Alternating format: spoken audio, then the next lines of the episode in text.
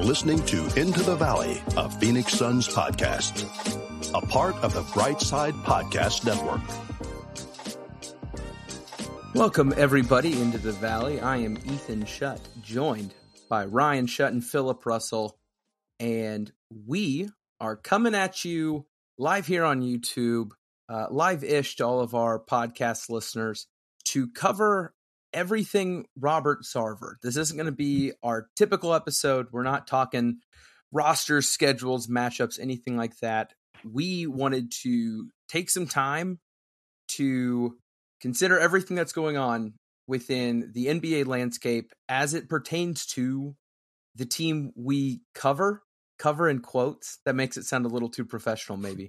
But the team we talk about regularly to you all uh, the Phoenix Suns. So we're going to get into that in just a second, uh, but want to kick it over to Philip uh, to share some thoughts on behalf of the pod about another recent event that's been happening.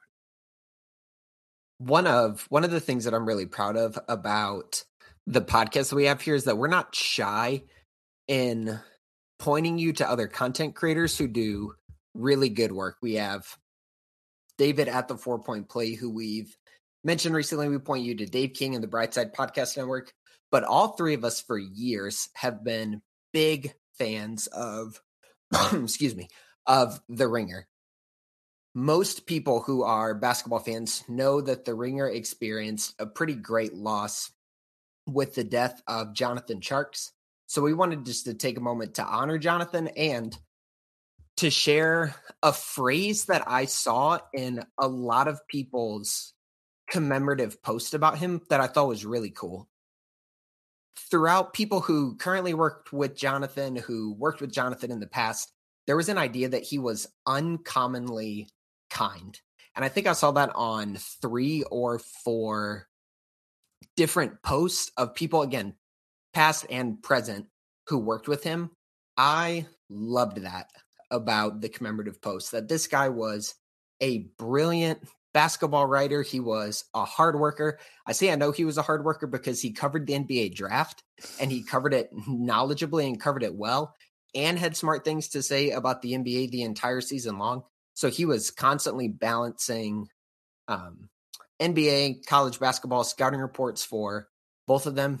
Yet through all of that, his coworkers said he was uncommonly kind. And as people who share a faith with Jonathan, I think we can all say that that both make us very happy and very proud to call him a brother, even if he was a brother at a distance.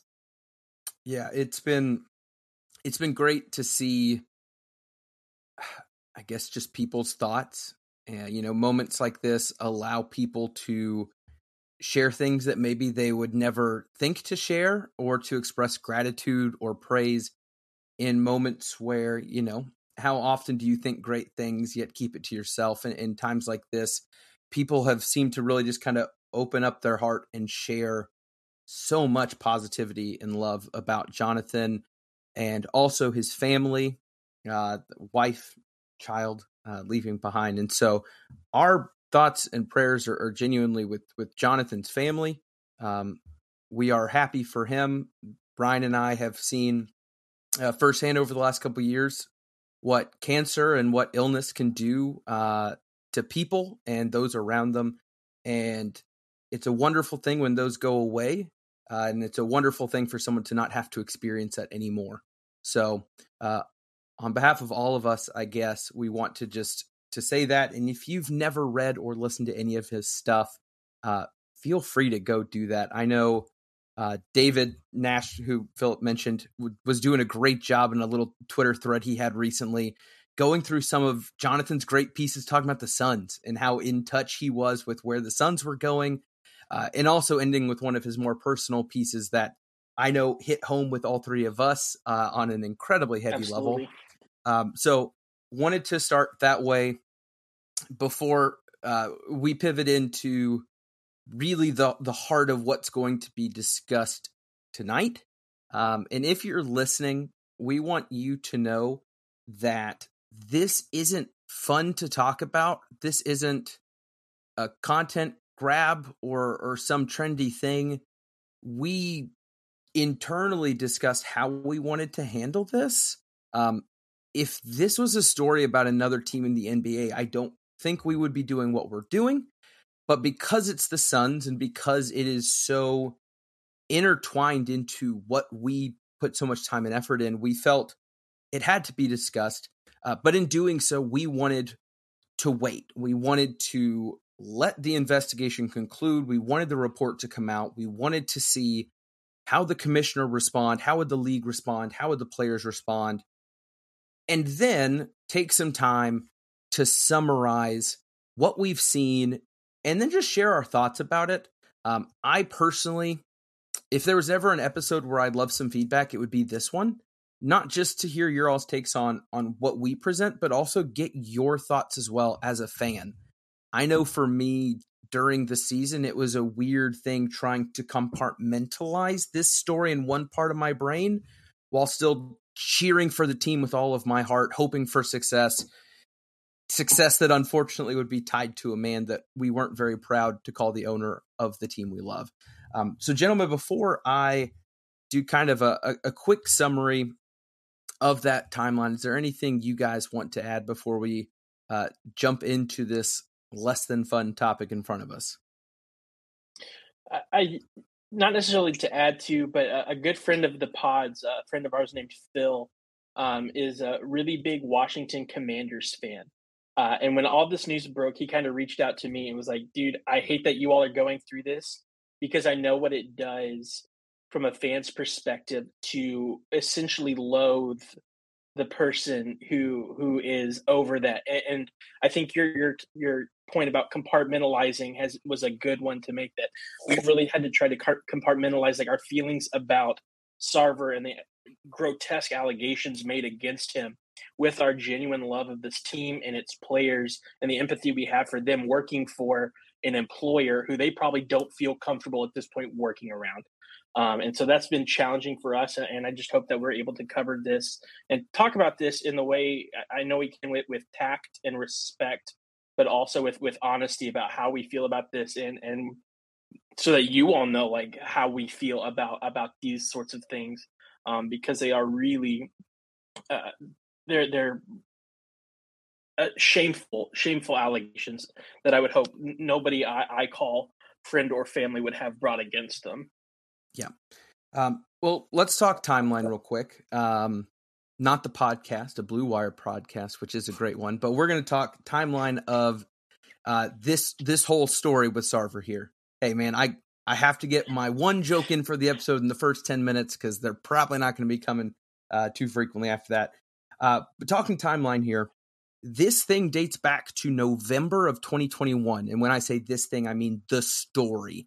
Uh, we'll talk more about the allegations and the conduct, conduct, but the timeline looks a little something like this. So the initial report by Baxter Holmes was posted on November 4th, 2021. So we're nearing almost a year since this story broke. And if you remember, uh, we were in full on basketball mode when this story released. Uh, the players were playing for this man. Those working were in full go mode with the season, and this story dropped. And it was a very interesting initial response. There wasn't some Donald Sterling esque piece of evidence that got floated out. There wasn't a video call that we could watch and see. There wasn't uh, an audio clip that the whole world could listen to to immediately provide this validity to these claims. And with that, we were tasked with reading the information and coming to a conclusion, or more than likely, kind of waiting.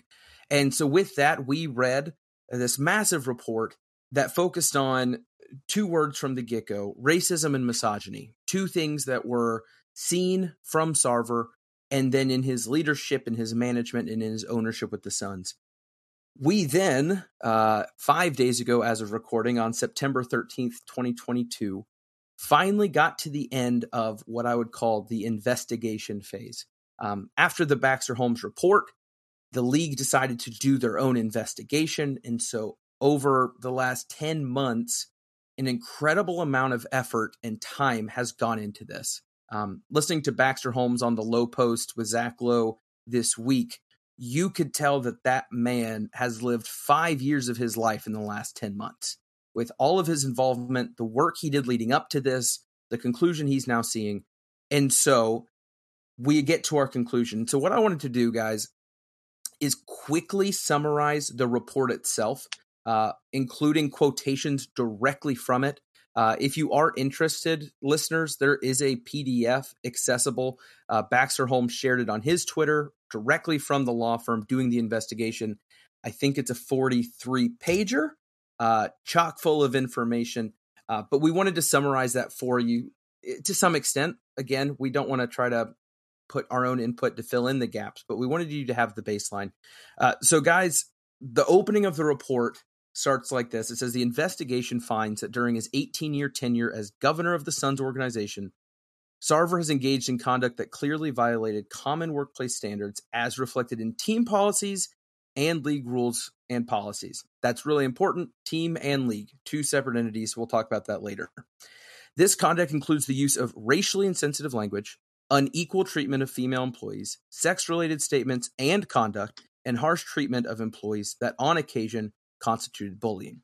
The conduct was consistent over the period of those interviewed. Over 100 individuals witnessed Sarver's statements or actions that violated applicable standards.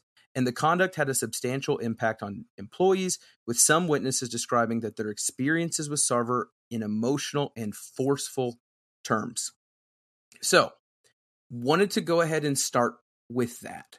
That was, if you will, uh, Philip, put back on your English teacher, like the the thesis statement for for the piece that was to come. This was saying this was what was reported, and in summation, this is what we're going to be investigating. And based even off their language on the very first couple of paragraphs, this was something they did find evidence to. So before we get into the nitty gritty of it all, when you guys were reading the report and it started so strongly in this way, were you were you shocked at all? Because I think that's one thing I wanted to talk about first. What was your immediate response after waiting all these 10 months? We've had great conversations within the three of us, even going back to our first episode talking about it, saying, we want to hear more. We want to learn more. We don't want to start throwing stones but at the same time, a lot of this information can't be ignored. How did you feel as you started reading this report and kind of realized the tone that was being started with? I think I had two main reactions. The first one that I'll share, which is less important, is that Baxter Holmes did outstanding work, and his work in his report shows the need for good investigative journalism that covers all aspects of our society.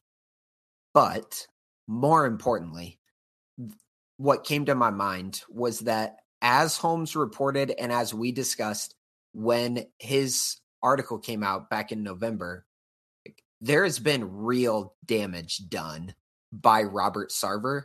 And the people who were the victims of that racially insensitive language, that unequal treatment, the sex related statements and conduct, like my heart goes out to those people.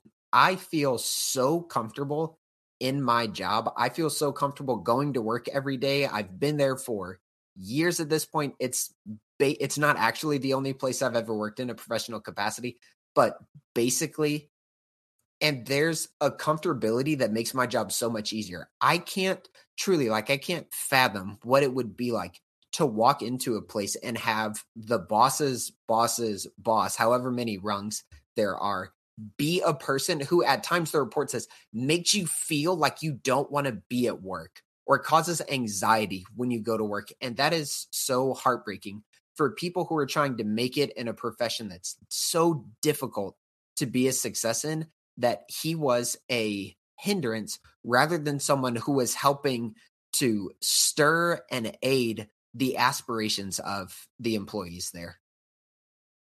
Yeah, I found myself just disappointed was was the word that that kept coming to mind and even that's not strong enough I don't think you just don't want it to be the the thing you care about. You don't want it to be true with with everything in me. I would have loved for none of this to have happened. Like to for for Baxter's original canary in the coal mine to have just been some sort of gotcha article because people have strong feelings about Sarver in general, but that's not how this played out, right? This, this has proven that basically everything that Baxter was pointing to, every rumor that had been floated about Sarver has legitimacy to it. And I just, I, that, that hurts to, to know that eh, to Philip's point, and we talked about this in depth when we covered this when it came out. The the the empathy I feel for people who work in that organization, I can't imagine to, to Philip's point, not feeling comfortable comfortable in in the workplace. And eh, you know, at this point, we've we've been around folks around the Suns organization enough to have even some mutuals who are employed by the Suns at this point. Like eh, like I, I can't imagine being like on there and and people talking about my place of work or or having people I know talk about my employer that way. Like I can't fathom having such a toxic workplace environment that it becomes a national story. And so I'm just disappointed that we even have to be talking about this, but I appreciate that so many people are and that this isn't getting swept under some rug as is wont to do when when people with billions of dollars behind them are, are involved.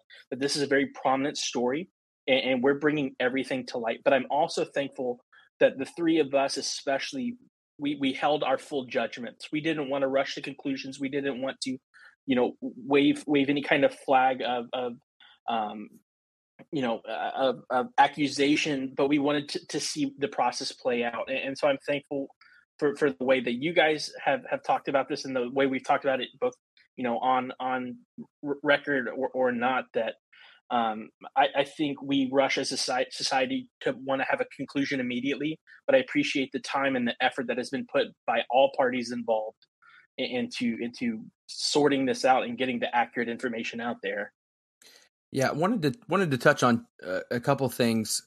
First one, really quick, for uh, something Philip mentioned about the the sports industry itself. Uh, I got my degree in sports management, which sounds fake uh, to many because you know what can you manage about a sport and masters sports media and branding like i wanted to go down that path interviewed with uh, different sports avenues had uh, a job offer for an nfl team that you quickly realize that you're putting in 60 to 80 hours to get paid very little uh, minor league baseball was the same thing. So like I I was able to talk to a lot of these folks who are out there going for their dream, if you will. Uh, I obviously did not have the heart to stomach those uh, those asks, but to your point, it is brutal to think that these people who are in such a demanding industry already have to add on top of that the mess that they're in, and then also y'all both mentioned the general uneasiness of going to work and what that looks like, feels like, how that impacts you. Um, and as the the corporate statesman of the group, because I didn't choose to go into education and change lives like you guys, um, I wanted to say one of the first things I thought of when I read the Baxter Holmes report was I wouldn't be surprised if the stuff with Sarver's true. I think it's going to be really hard to connect that though to the toxic workplace allegations and many of the other things that are said. Ryan just referenced it the layer upon layer upon layer of person that connects the CEO to the person being affected in so many instances. And so I myself, I work within the HR side of things. I know how many layers there are between me and and my CEO. And I I had that same thought of like, okay, if I have these things happening to me, how much of that can I immediately reflect to the one at the very top? So I wanted to bring about this this comment too that was very soon after that initial thesis statement. It says concerning Suns personnel other than Sarver, the investigation finds several instances of workplace misconduct, although many involved employees who have since left the organization. The investigation further finds organizational deficiencies centered on the Suns' HR function many of which have since been substantially remedied. So I do like that at the very beginning, they also addressed there was an HR issue as well. A lot of these come from HR failures across the board. And later on, actually, there was another um, comment that was made, and I, I wanted to once again quote this. Regarding the HR issues, it says the investigation identified no direct connection between Sarver and the incidents and concerns described in this part. This part being the HR related incidents that were described uh, much later on in the, in the conversation. It says many witnesses nonetheless expressed the view that Sarver was responsible for the problematic behavior of other employees and the HR department's defects because of, quote, the tone at the top he set through his own conduct. This hypothesis is difficult to test, but it warrants mention because so many witnesses advanced it in such consistent terms. Many current and former execs and employees told investigators they believed Sarver's conducts were responsible. So I do think they did a wonderful job of setting the scene, in my opinion, in a really fair way of saying you cannot connect point A and point B of saying these instances at the bottom are connected to him as a person at the top. But we heard enough people make these claims that it was a tone set by him that we did want to give credence and bring that up in the investigation. So I thought that was really well handled, um, just from a incredibly corporate standpoint. So now we get into the meat. The we talked to a lot of people. Here's what we learned. And before we jump into that, uh, I wanted to mention too. I think I, I kind of set you all up with that question in a slightly unfair way. Did you all start the article after already seeing the punishment that had been handed out? Because I personally had. I saw the tweet that said $10 million fine and a one year ban. Check out the report for more. Had you guys seen the punishment going into the findings? Yep. Yep. Okay. I think that is a, a, worth noting as well when you kind of replay your initial reaction. So you knew there was a punishment. You knew the verdict was guilty. And you almost go into this 43 pager saying, like, okay, what was there to warrant this punishment? Uh, and we're going to get to that punishment shortly. I think that's one of the big things I want to talk about with you guys. Um, but regarding the information, here are uh, here's kind of an opening statement about who was talked to and to the scope it was. Quote, since the investigation's inception, 320 people have been interviewed. Among the interviewees were 202 current employees, including senior team execs, 100 former employees, 12 Suns minority owners, which that's very interesting, and Sarver himself. Uh, the investigators also concluded follow ups. Notwithstanding the foregoing measures, 124 people who they contacted either failed to respond, some after multiple attempts, or affirmatively declined to participate in the investigation.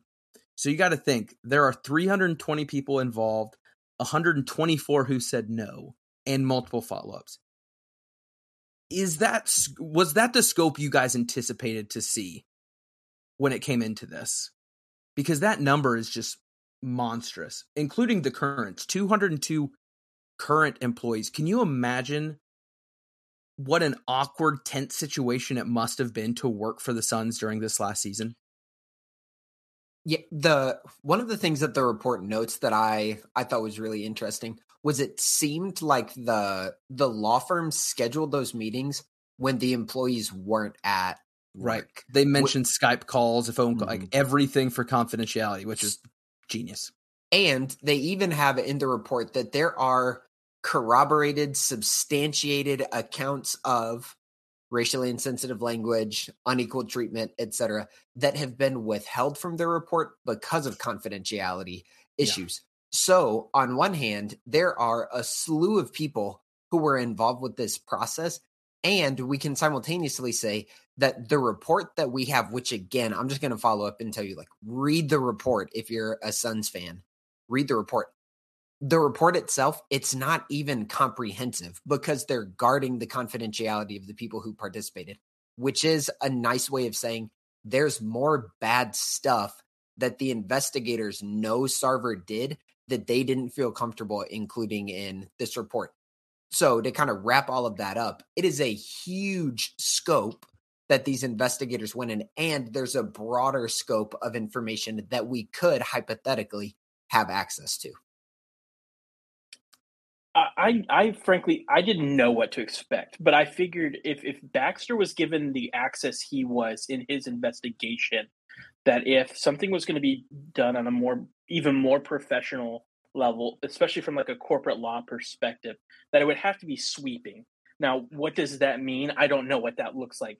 But to, to have seen the 300 plus essentially be contacted and then the 320 interviewed, like that is at least eh, in my perception of how this would play out about as thorough as you could have asked for because yeah. it seems that that is touching every aspect of what has this organization running yeah i think so too i think if nothing else it just continued to show validity in the process um and and with that wanted to to kind of do a quick summary of the way they broke it up so they didn't just chronologically go through the story of Sarver.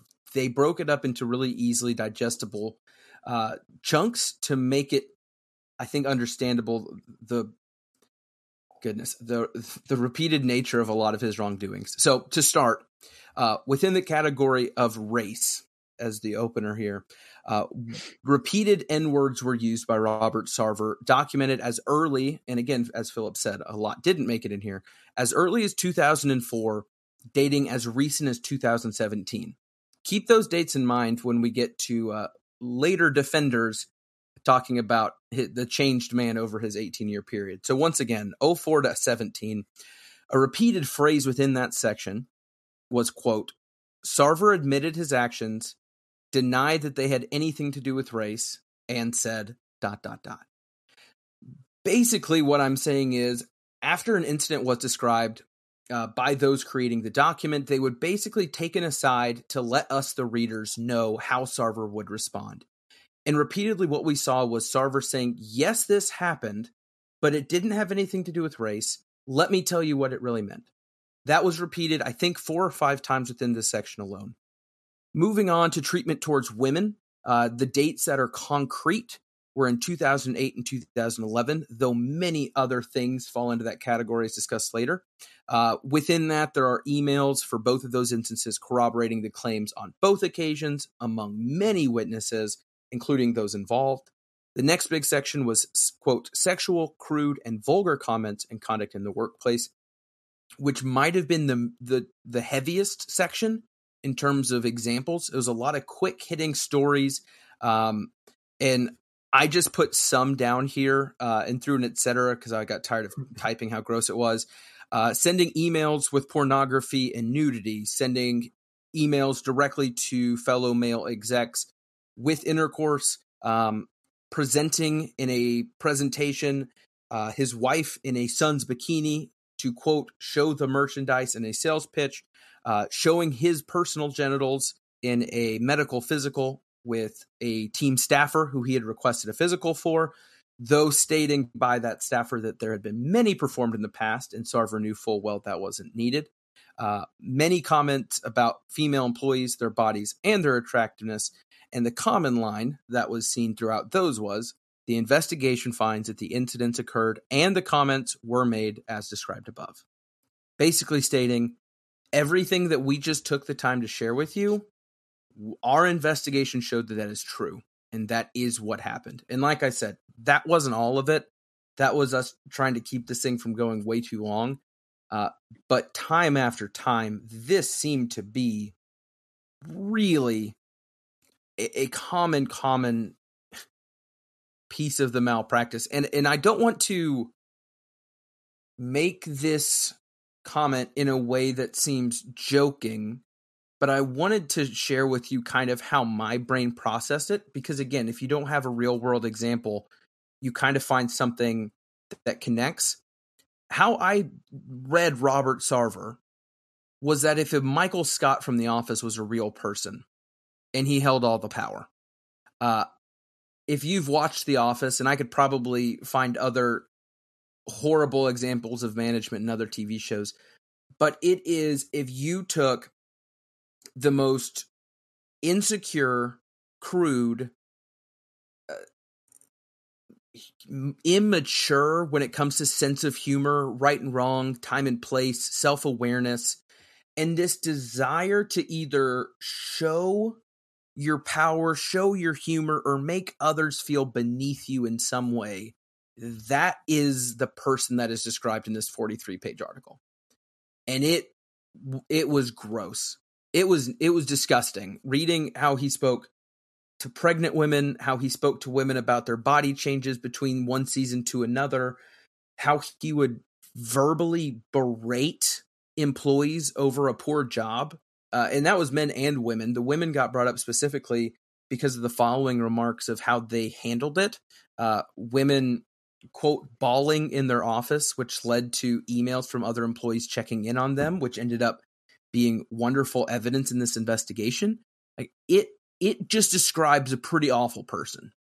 Uh, and I don't think we need to go example by example talking about which one bothered us the most. Was there any of it surprising? I, I just want wanted to get your all's take after reading that. Um, what were your thoughts as you kind of just went through this? Because again, I I just felt I felt angry. I think angry was my my dominant feeling. Um, and and that was directed at him and then i immediately just started feeling bad for all the people that have had to go through it so that that was my take, Philip. I guess I can start with you. What? How did you process all of this? The kind of person who Robert Sarver is projected to be in this report, and from everything we can tell, the kind of person he is, is a familiar person, probably to pretty much everybody. Like we know, mm-hmm. we know that guy we know that guy who he doesn't care. He calls people snowflakes when he says something that's offensive. He rails against like politically correct language and that sort of thing. I'll I'll give the phrase that's in my mind. He's like a bar stool bro. That's who I'm thinking in my mind. He's that kind of guy. And that kind of guy's annoying. We think he's not a good person. But when that kind of a person has power, real power over other people, over organizations that people care about, over other people's livelihoods and finances and professional aspirations. It's not annoying or bad anymore. It's scary. That this is this is someone who it would it would be intimidating and frightening to work for. But in the part of the report called the executive summary, towards the beginning of the report, I thought the law firm did a really good job summarizing it with four bullet points. They categorized his behavior. They said he acted aggressively for the purpose of provoking reactions. This is the owner of an NBA team who this law firm is saying you were doing things to get a rise out of people. His sense of humor, number two, was determined to be sophomoric and inappropriate. He behaved as though workplace norms did not apply to him which will be significant later on in this conversation. And he lacked a filter and seemed to thrive off making other people uncomfortable. That's the guy we're dealing with, who, again, we know people like this, but the major, major issue is this kind of a person with the amount of power that Robert Sarver has in the Phoenix Suns organization.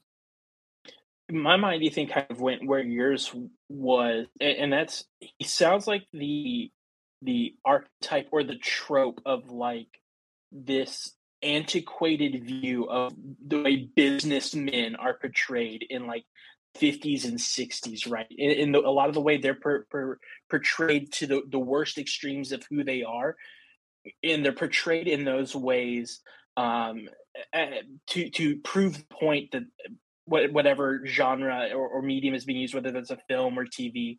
But I think kind of like the Mad Men era, the Wolf of Wall Street era, just the the absolute power and money behind a terrible person and what they then feel like they have the ability to to do or the way they can behave because they have that. And so I, I was just kind of heartbroken reading it. And, and my question that I kept coming to was like, how was this allowed to go on for so long that we're just now learning the full scope of it? And the answer is there's a power dynamic at play. And we won't take the time to, to talk. Philip touched on just now a little bit, but you recognize the power dynamics at play in that area and the fact that you're bringing up uh, uh something done towards you or against you could inevitably be you losing your job because you spoke out against that. It, it's just so disheartening to think that for 18 years this has been happening. I was 12 when this started happening. 18 years of my life, I like I I, I can't fathom that kind of just toxicity running rampant in that place for all of those years and we're just now getting to the point where something is being done about it. Yeah. It it's just it's frustrating.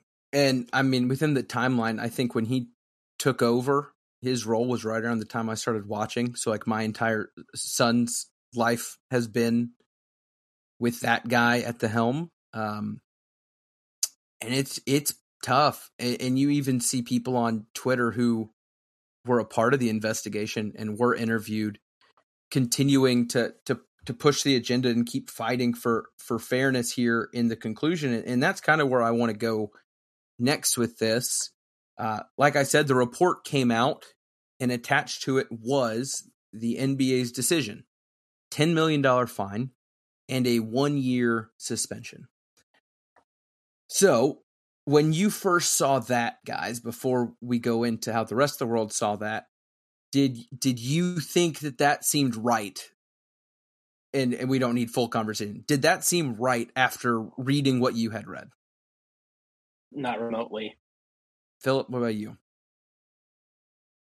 Try to keep it brief, but it's the max amount of money that can be levied against him. And it seems the only other thing that Silver could have done would be to issue a lifetime ban of Sarver but that, and again, I know you wanted insurrection, but that takes us down another rabbit hole. If he issues a lifetime ban, like Sarver can't come to NBA facilities, can't be part of this, he still owns the team. Yeah. And Silver would have needed 75% of the governors of the other NBA teams to get him out. So it was one of those is it enough in terms of what I think is warranted? No. Do I think Silver in the position that he's in could have done anything more? That's where I'm sitting there going, I'm not, I'm not sure. Yeah. And just for some clarification, because I saw a lot of confusion within the tweets and mentioned when it came out, it was a $10 million fine, which, as Philip has mentioned, is the most money they can find them. So there's nothing more financially there. People saw one year suspension and they were upset, saying, no, he needs to be banned. Now, a one year suspension and a one year ban is the exact same thing. So let's go ahead and, and put that out there as point one. A ban and a suspension are identical, zero involvement whatsoever. You cannot phone into the facility. You cannot anything. Can't be there, can't go to a game. Nothing related to this team is yours. That said, you still have ownership. And that is a, a very big point of what we're going to talk about later with Silver. So, ban and suspension, same thing. The only other thing, to Philip's point, would have been a forced sell. In a lot of this, I have taken from other people's podcasts. I listened to a lawyer's podcast. That was really nerdy, and I won't do that again. But a lot of it was discussing the only next step would be a forced sell. Philip mentioned it. To get an owner to be forced to sell a team, it requires 75% of the other owners or governors, which is such a weird name, uh, to approve it. Now, that vote is not public, but in the world we live in, it sure would be soon enough. So you're then asking all the other owners who are not involved in this thing to either be the guy that was okay with making an owner sell a team, which is setting a very dangerous precedent if you are an owner and maybe have some skeletons in your closet or things that you don't want out there or don't want things levied against you now that you know this is possible. Or you're the guy that sided with Robert Sarver and said, no, he's good. Like, even if you can, you know, you could put out a hundred pager talking about how awful he is and then end it with, but I vote no because of, you know, whatever. Yikes, man. That's awful. So for Adam Silver and the powers that be, that would have been a really tough thing to do. And I think the other thing that kind of poisoned the minds of the NBA viewer in this situation was the uh, Donald Sterling situation. Without going into way too much of that, because again, go listen to another podcast. The only reason a forced sell, sale, sell, whatever, was permitted in that case was because his wife managed to get legal precedent that he wasn't basically in his the right mind to govern the team and so then part of that ownership should be transferred to her and then she could approve it without having to go to the 75% vote like it took every little domino falling beautifully in place for the NBA to be like, all right, great, please sell it to whoever. And the NBA profited big time because Ballmer came in, good things have happened, life is good. So you're looking at either we give we find him as much money as we can. I guess we can make the ban last longer, but what's that going to do? Or we what feels like go a mile down the road and say or we make him sell. And that just doesn't seem feasible. If you're thinking of what would constitute that from the NBA's perspective and potentially the headache that would come from it. Ryan, did you have something you wanted to add? What I was I was going to say uh, too. I think Silver didn't necessarily do himself a favor either in the way the press conference was handled. Ah, uh, that was that wanted... was next. That's where we're going. Okay, so I apologize if if I'm jumping Go for ahead it. here, but man, that should have been an email or something. Like that press conference was a dumpster fire for Silver. Yeah, just even in the way he talked about the situation, and to, I, I brought bring this up now because of the point you just made. With there were only so many things that Silver in the league could do legally about this, but then to say a comment like there are particular rights here of someone who owns an NBA team compared to an employee that's not the way to build your argument that that th- there are certain rights afforded to ownership and certain routes you have to take for this to be because all of a sudden what the people hear in that press conference is he has privileges that mm. regular employees don't have because of who he is the money he has. And then to use phrase like he's evolved when again you've already alluded to some of the time frames and some of those comments adam silver's press conference to me just uh, exacerbated this whole situation even further because it looked like a poor handling and, a justification of not going any further than the, the maximum allowed without going after the team and taking it from him. So that whole that whole scenario just in, in my opinion was a major fumble by Silver. Yeah, there there was a lot uh, within his his press conference re-listening to the actual presentation itself um he didn't seem to want to step in front of the investigation and conclusion if it was his conclusion. It very much had the feel of well this is what we've been told. This is what this is what they said. And so here's the punishment we're giving. And and yeah ryan ryan mentioned kind of the the soundbite that came from it, and I want to give the context and the response. So uh, I think it was Howard Beck said it. Um, basically, the question was asked: How can Sarver retain his standing when the same behavior would have triggered the immediate termination of any team or league employee in any situation? And they basically were asking, why do basic workplace behavior standards or human standards be different? And Silver's response was, there are particular rights here of someone who owns an NBA team as opposed to someone who's an employee. I mean, again, a immediate reaction that sounds horrible, right? I think we all agree. You hear that and you said, that sucks. You're telling me the standards are different.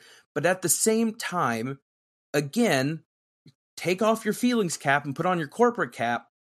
It makes sense because what's being said is I cannot govern how this body operates or decides when I don't have ownership of that body.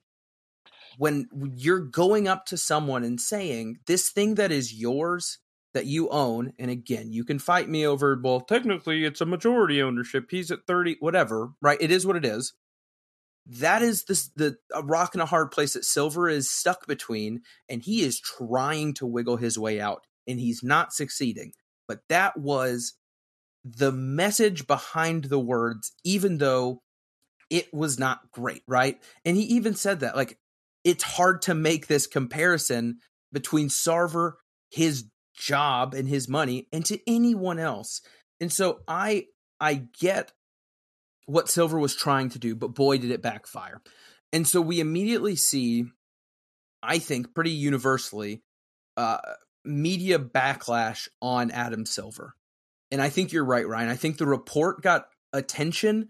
The press conference bumped it up another couple notches. And so you're seeing ESPN, Sports Illustrated, major media outlets putting out these silver dropped the ball. The NBA should have done better. Memes of Sterling looking at Adam Silver like, where was this, you know, 10 years ago type stuff. Like everyone seemed to be on the same page of, hey, how you're handling this isn't right. But at the same time, I think we all knew, right, we can be upset, but what what's going to come from this? Like within the days following, you had the instituting of the new basically gov- interim governor, interim owner who just happens to be a Sarver guy. People started doing deep dives on on his backstory and why they don't like him, and we're not here for that. But essentially, Sarver found a replacement that would do Sarver things, not in terms of action or behavior, but in terms of how he thinks and operates. And then it's like, okay, what happens now? What happens after a year when this guy walks back into his company and organization and the 200 something employees that were on record, though he doesn't know who? How, how does this come back together following the split? And we finally started to see some people whose voices really matter start to speak up. From the players' perspective, we have the NBA Players Association's lead calling for Sarver's resignation, making it abundantly clear that all players are in support of what's being said. You have the likes of Chris Paul, the face of the Suns in terms of, I would say, NBA pedigree, speaking out about the unfairness of the result and the punishment, and follow that up by LeBron James, who that his tweet if you run you know some harvard study 50 years from now on the impact of, of one person's tweet i don't think we'll ever know but lebron james putting that out there started growing that momentum that was desperately needed and fans needed to see that as well. Then what the conclusion was is nothing's going to happen until money gets involved and that's what we saw next. Started off with uh, one of the minority owners, who again isn't the deciding power, but openly said that he is calling for Sarver's resignation, making it abundantly clear. It just so happens that uh, he was not one of the owners that signed the initial "We believe in you, Robbie." Like he was one that was like, "I'm not signing that letter. Give me wait till the end here." And then I think the big issue to drop is PayPal, the jersey title sponsor, the face of the six man membership within season ticket holders, one of the biggest financial supporters of the team, saying, We will not be returning in our role if Robert Sarver is returning in a year. In that, I think if if there's one thing that's really going to be the catalyst to actually something happening, I think it was that. I think more than a minority owner speaking up, it is the people who are actively pumping money into this thing saying, if you're coming back in a year, we won't be there waiting for you. So, what were your all's thoughts as you watched the aftermath start to unfold? Because I have been very intrigued going from this punishment sucks. What can you do about it? Like, obviously, you can change your Twitter bio to Sarver out or whatever, but no one cares about us, right? Like, what's going to happen to actually make something change? After seeing this, Philip, what were kind of your thoughts and where do you think this thing could go as we continue to monitor it? Because of the PayPal statement, wherever we end this episode, it doesn't end with a period, it ends with an ellipsis. That because money has now gotten involved into this situation, there are more dominoes that will that will fall because I would imagine what Jahm Najafi is thinking now is because a sponsor is now threatening that would mean Sarver's actions are running against his fiduciary responsibility to the Phoenix Suns. Because they're running against his fiduciary just financial because they're running against his financial responsibilities to do right by the organization then those minority owners likely have cause to remove Sarver or to even force Sarver to be removed from his ownership claim. Ryan, what about you? Uh, mine has just been wrestling with this weird attempt to uh, paint Sarver as this reformed man. That was weird. Uh, that's been peculiar to me too. We haven't really talked about that, but Silver referred to his evolution or that he's evolved. Um, the Sun statement from ownership mentioned Ugh. that he's taking full responsibility, while in Sarver's personal statement he said, "quote While I disagree with some of the particulars," and then went on to say, "I'm sorry." Like this weird, this weird attempt to try and say, "Oh, he, he's changed. He's better. Everything's good now." Like that has just kind of grossed me, and that's where I, I I'm left off feeling that I just feel gross that that we're trying to automatically just say, oh, because these penalties have been put in place, that Sarver has seen the errors in his way and he's a better man. Now, that's not to say that we don't, as a group, collectively be, you know, believe in the power of somebody to change or, or that, that mercy and forgiveness should be extended. I think uh, Al Sharpton spoke out and, and, said, you know, a bigot can never change. I don't think anybody who c- claims to be a Christian can stand by that statement. I hope that this does lead Sarver to reevaluate who he is and what his character is. But to automatically assume now that these punishments have been levied that he's some reformed man is just, it's not possible. Yeah, it's stupid. Yeah. No, I agree. I agree. Uh, well, as we bring this thing to a very uh, unsatisfactory close, I, I do want to reiterate what Philip said. I don't think this is the end of it, but I think we at least had enough information now to present our thoughts and present the information to you all. If you are listening, I know this thing has this has been lengthy. We expected it to be, and it's not been the most fun or enjoyable listen potentially. If you're listening, we want to hear your thoughts. Uh, not just fire Sarver Sarver out. I'm curious what you all think of the whole process. Um, if you've been disappointed in the NBA, if you think Silver's press conference was handled poorly, has it been eye opening to think that maybe Silver reports more to the owners than he does to the league and realizing the impact of money uh, that sometimes we kind of forget allows the league to happen. It's been interesting, guys. I feel like I've had to do a lot of thinking and and good research trying to figure out uh, what to present and how we want to present it. But I think we just tabled this. Uh, I don't think this needs to be a weekly check in. I don't think it needs to be Summer Suns where we share every Instagram post or tweet. But I do think this is something that we'll probably come back to uh, later on. Uh, but guys, as we as we bring this one to a close and eagerly await the NBA season starting, is there anything you guys want to add before we call it a night? Got nothing, man. I'm just I'm just ready for a page turn, and hopefully we'll we'll have a season to enjoy and compartmentalize some of the the awful things that have been going on behind the scenes, and still get to enjoy what should be a really successful NBA season. Philip? I think just as an admonition and as a reminder, when thinking about Robert Sar- Robert Sarver, it's easy to get caught up in the sport of it all. And as we said back in November, we're going to reiterate it here.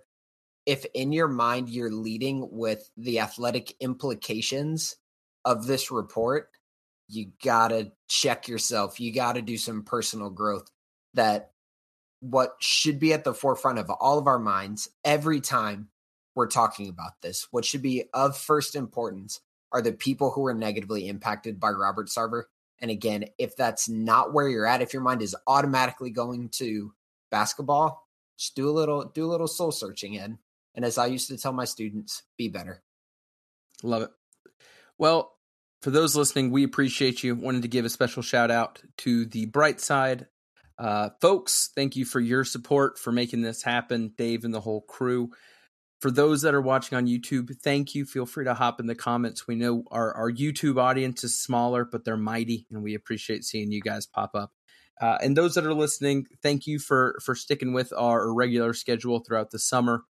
Uh, we are I, I won't speak for you. I am pumped for the season to start. I'm excited to get this thing going. I think uh, the podcast family and audience that we have built and is going into this season is is a lot a lot bigger and a lot more connected than the one we had to start last season. So I'm excited to see what we can do with it. Um, but again, thank you all for listening. For Ethan, for oh, dang it, man, I had made it 55 minutes, and look at us now. I don't get to say for Ethan. That's not my job. For Philip and Ryan, I am Ethan. This is Into the Valley, Phoenix Suns podcast. We out.